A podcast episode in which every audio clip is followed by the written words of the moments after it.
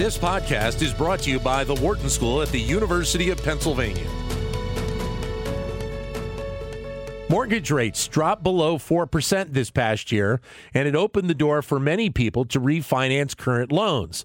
The solid economy and strong jobs numbers also helped open the door for people to buy a new home.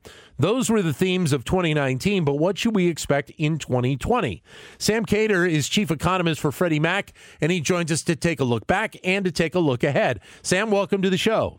Good morning, Dan. Good morning. Uh, let's start with this past year. How did you gauge what we saw in 2019?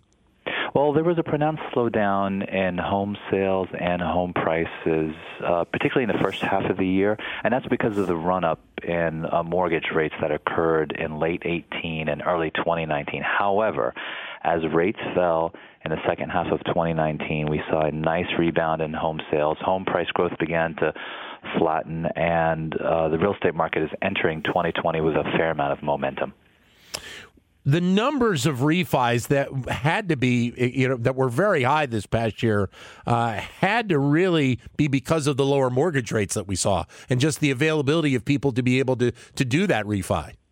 That's that's correct. Uh, so we saw a boom in refi originations. Refi originations reached, reached 850 billion dollars in 2019, up from 540 billion in uh, 2018. We expect refis to uh, fade a bit in 2020, but still reach about 650 billion. And and the main reason for the fade is that uh, we expect rates to really be flat relative to last year, and so you'll get some burnout. The folks that were going to refi, uh, you know, many of them have already refinanced. There will be some that will still refinance in 2020, but the majority of them have already refinanced. So then, will that potentially open the door for more people jumping into the mortgage market on the purchase of a new home?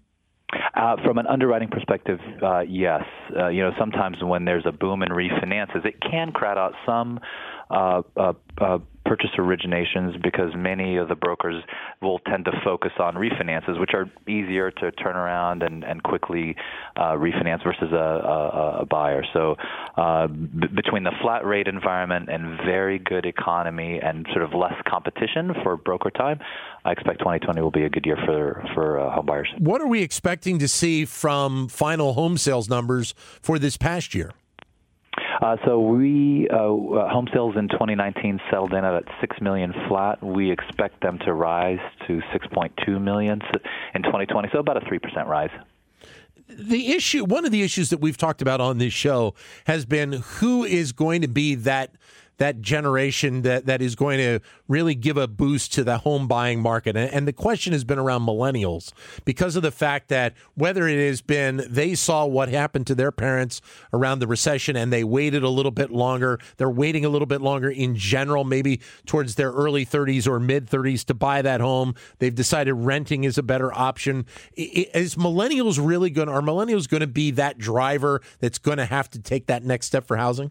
Absolutely. They're already the driver today, and they will remain uh, in the driver's seat for the next few years.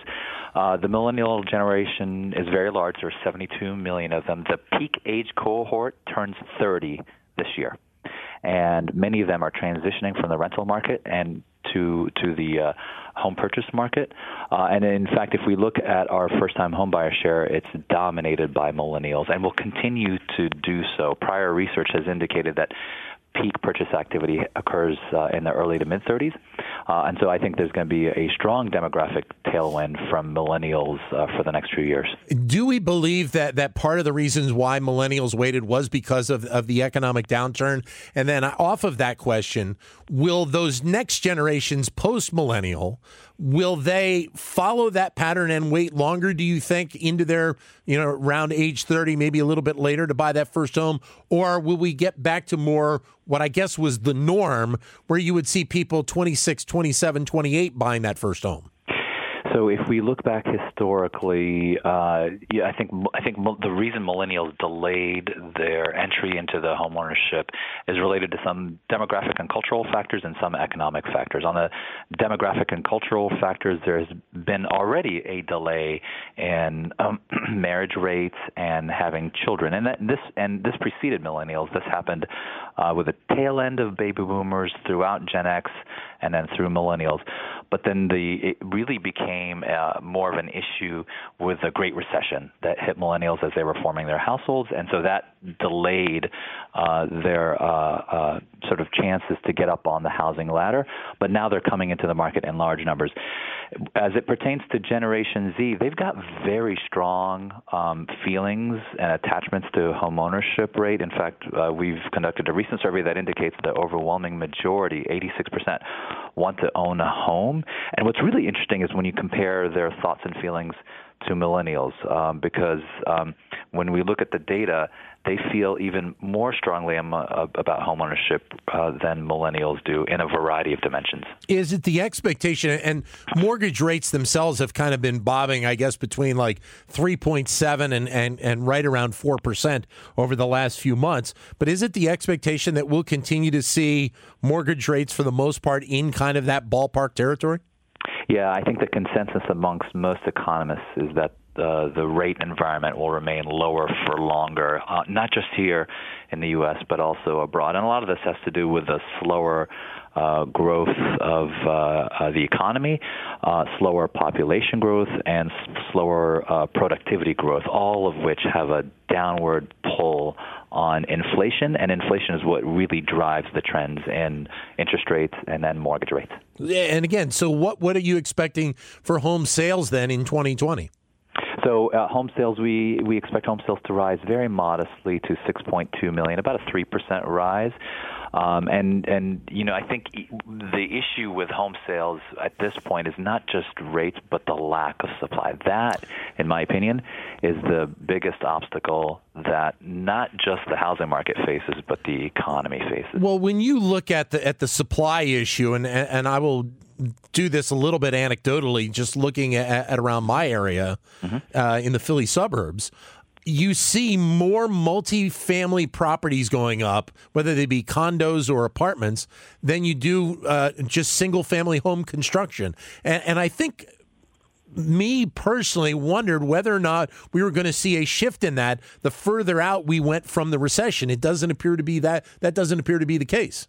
Yeah, so the multifamily market rebounded very nicely coming out of the recession, and it's been trending at a good level of construction activity. The single family market was damaged quite a bit more, and we're still underbuilding on the single family side by uh, by about 300,000 uh, k or so under underbuilding, um, and and but it's slowly improving each and every year. We sort of took a pause over the past year, but it is slowly improving. But you're absolutely correct. I would have expected single family construction to recover more than uh, it, has, and, and, on a similar uh, pace to multifamily, but it's taking a lot longer what for a, a variety of reasons. What about pricing, uh, home prices uh, going into 2020? Who do you think is going to have the, the better opportunity, the home buyer or the home seller? Uh, home sellers are in the driver's seat here. Uh, we expect home prices to rise about 3% in in 2020, but the lack of supply really makes it difficult for home buyers. In fact, if uh, if you we look at the data recently released by the National Association of Realtors, it shows that uh, the level of unsold existing home inventory is at the lowest level ever in the last four decades. So there's really a lack of supply and chronic shortage that makes it uh, much more difficult for buyers to find what they're looking for, and it puts sellers in the driver's seat. And, and when you talk about supply, you're, you're talking about both uh, new homes being built, but also properties that that have been uh, potentially available for quite some time that have just come on the market. That's correct. I, you know, the the bulk of the lack of supply issue is on the new supply. Though part of it is on the existing home market, where you've got folks that are uh, not participating in the in the market. For example, they're not trading up. So there are many Gen X buyers who are still trapped in their first home. Uh, and that's because they can't find the home that they want to trade up in, and so yeah. you get this ratchet effect that that occurs with the lack of construction, which is not just impacting entry level first time home buyers, but even trade up buyers. So if if home sellers are going to have an advantage going into the into this year, and we're getting closer to the to the spring uh, selling season, mm-hmm. that would seemingly kind of be butting heads once again about what home buyers are going to want, and, and it makes me wonder whether or not it's going to be a challenge this spring. I think it'll be a challenge. I think the demand is there. There's strong latent demand. The problem is that you can't buy what's not available for sale, right? And that's the major issue. Is that I think that what that means for many buyers is that they have to compromise, right? They can't find the exact location, the right school district, uh, and so that compromise might be in terms of the price. It might be the location. You might have to move to another city, uh, and so it just means that buyers will have to compromise. All right, we've talked about a variety of things. Any other elements that are at play going into 2020 that we hadn't touched on yet? Well, I think the economy is in a good place. I think the chances of a recession have receded. Uh, we've got good, steady job growth, good, uh, good wage growth, and that'll support the housing market uh, in 2020. But it seems like that that growth of the housing market, whether it be the number of properties or the the home price, uh, the home prices, is kind of following in pattern with the kind of the slow growth of the economy right now, or the steady growth of the economy. I guess I should say.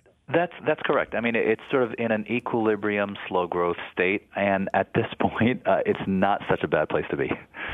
Sam, thanks very much for your insight. Greatly appreciate it. Sam Khater, who's chief economist for Freddie Mac, talking about the mortgage market and what we can expect going into 2020. To keep engaged with Wharton Business Daily and other Wharton School shows, visit businessradio.wharton.upenn.edu.